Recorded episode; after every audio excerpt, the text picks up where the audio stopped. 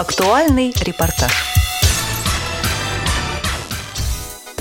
Проект «Я веду себя в театр» — это проект по доступности и самостоятельного посещения культурных центров города Москвы инвалидами по зрению. Руководитель проекта Анна Владимировна Мещерякова рассказала о целях проекта и ходе его реализации. А, наш проект направлен на преодоление проблемы доступности, именно архитектурной а, доступности театров города Москвы. И э, в своем проекте мы решили пойти следующим путем.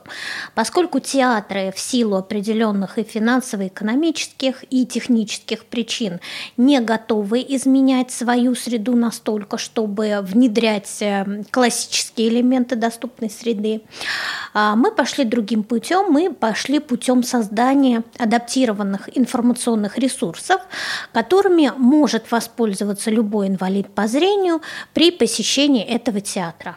То есть мы делаем акцент э, на создание макета театра, э, путеводители с рельефными картами по зданию театров, разработки маршрутов до театра и внутри здания театра и разработку аудиогида а, по прилегающей территории, а также на обучение, а, подготовку сотрудников театра к взаимодействию с инвалидами по зрению. В проекте в настоящее время участвует один театр – театр Моссовета. Алена Агулина, старший администратор, куратор отдела доступности и инклюзии Государственного академического театра Моссовета, рассказала, что уже сделано для посетителей с инвалидностью по зрению и что только предстоит воплотить в жизнь. Скажите, как театр Моссовета адаптирован для посетителей с инвалидностью по зрению? В принципе, у нас все есть для этого. А, у нас а, есть а, доступная среда, соответственно, мы можем принимать таких инвалидов. Плюс сейчас у нас будут проходить мастер-классы для наших администраторов и людей, которые будут заниматься непосредственно зрителями с такой инвалидностью. А на данный момент у нас только-только заканчивается ремонт в театре, который у нас преобразилась в фойе первого этажа.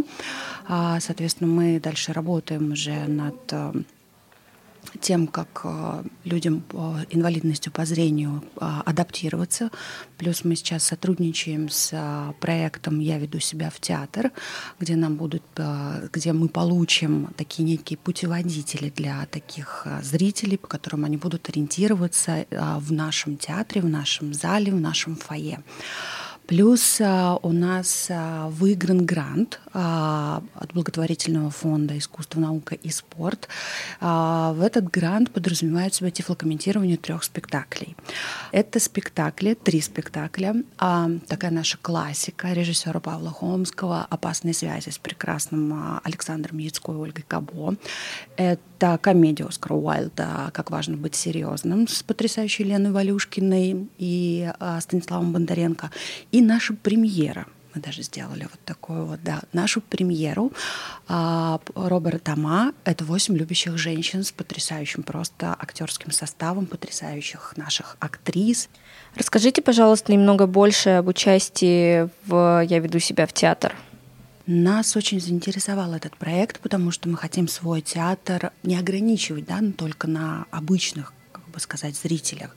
Мы хотим, чтобы в наш театр шли, чтобы о нем знали, э, чтобы знакомились с нашим репертуаром, потому что у нашего театра столетняя история. И мы хотим, чтобы все, все зрители даже с такими вот ограниченными да, возможностями, как по зрению, могли прикоснуться к нашей вот этой вот истории, к нашему театру.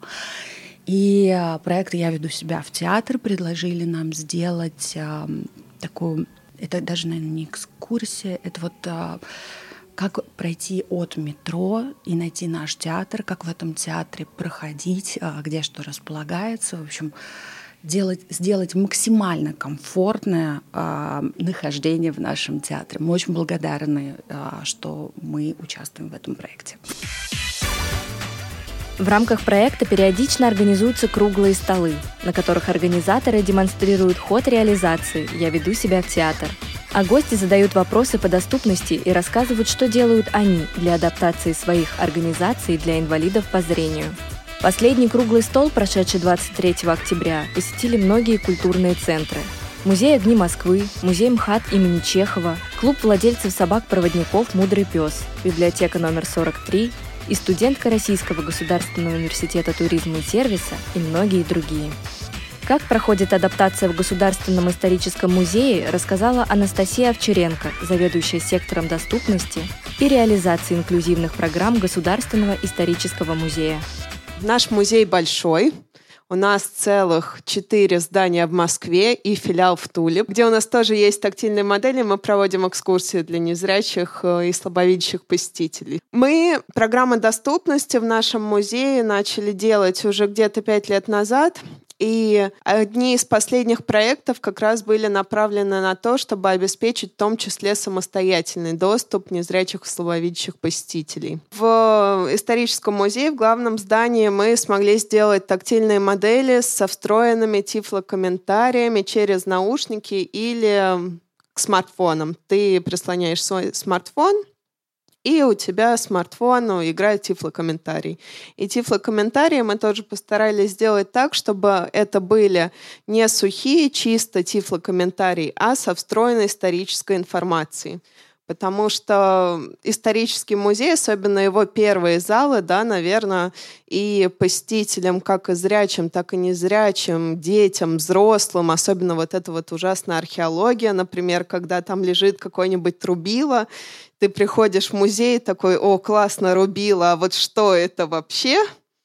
И поэтому мы постарались сделать так, чтобы это было хоть какое-то описание еще историческое позволяющее понять, для чего все это нужно. Нам нужно изучать, нужно смотреть. В Третьяковской галерее, несмотря на все старания сотрудников, сделать все экспонаты тактильными не получится.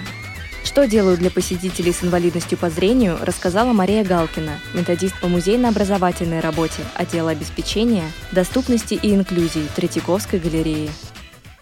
На самом деле я очень завидую тем музеям, у которых есть возможность установить тактильные модели стационарные в залах. Это на самом деле моя мечта.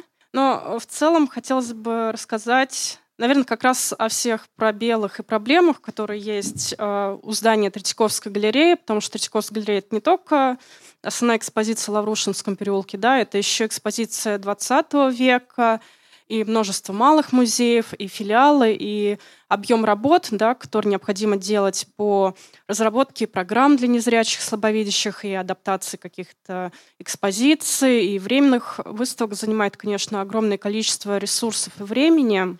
И у нас, э, на самом деле, вот отдел обеспечения доступности и инклюзии, он существует вот чуть меньше года, нам скоро будет день рождения, но программами для незрячих мы занимаемся с 2008 года. Первый такой известный проект — это язык скульптуры по Брайлю, который был регулярный, и при содействии общества московских скульпторов были разработаны тактильные модели — этот проект вот в 2023 году, скорее всего, будет уже финальная выставка, и этот проект, скорее всего, будет закрыт, ну, поскольку мы понимаем, что это такой проект э, несколько сегрегирующий незрячих, да, остальных посетителей музея.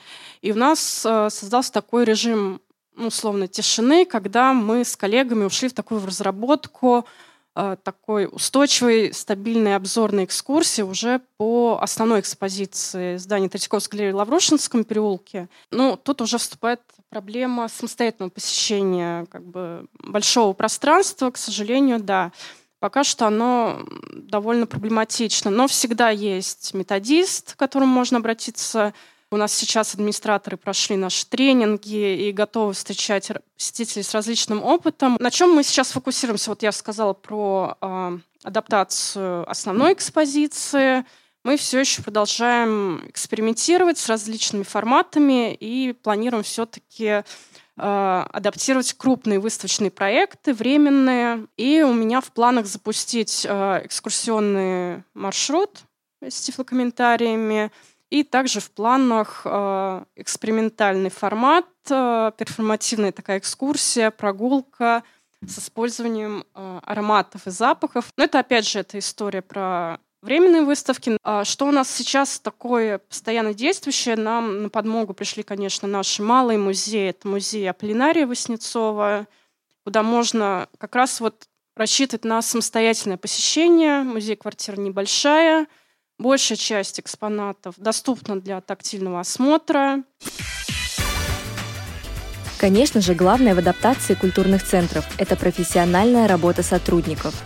Елена Хабарова, тифлокомментатор высшей категории, актриса Московского губернского театра, поделилась своим опытом и рассказала, на какие хитрости ей пришлось идти, чтобы обеспечить незрячих гостей тифлокомментарием к спектаклю.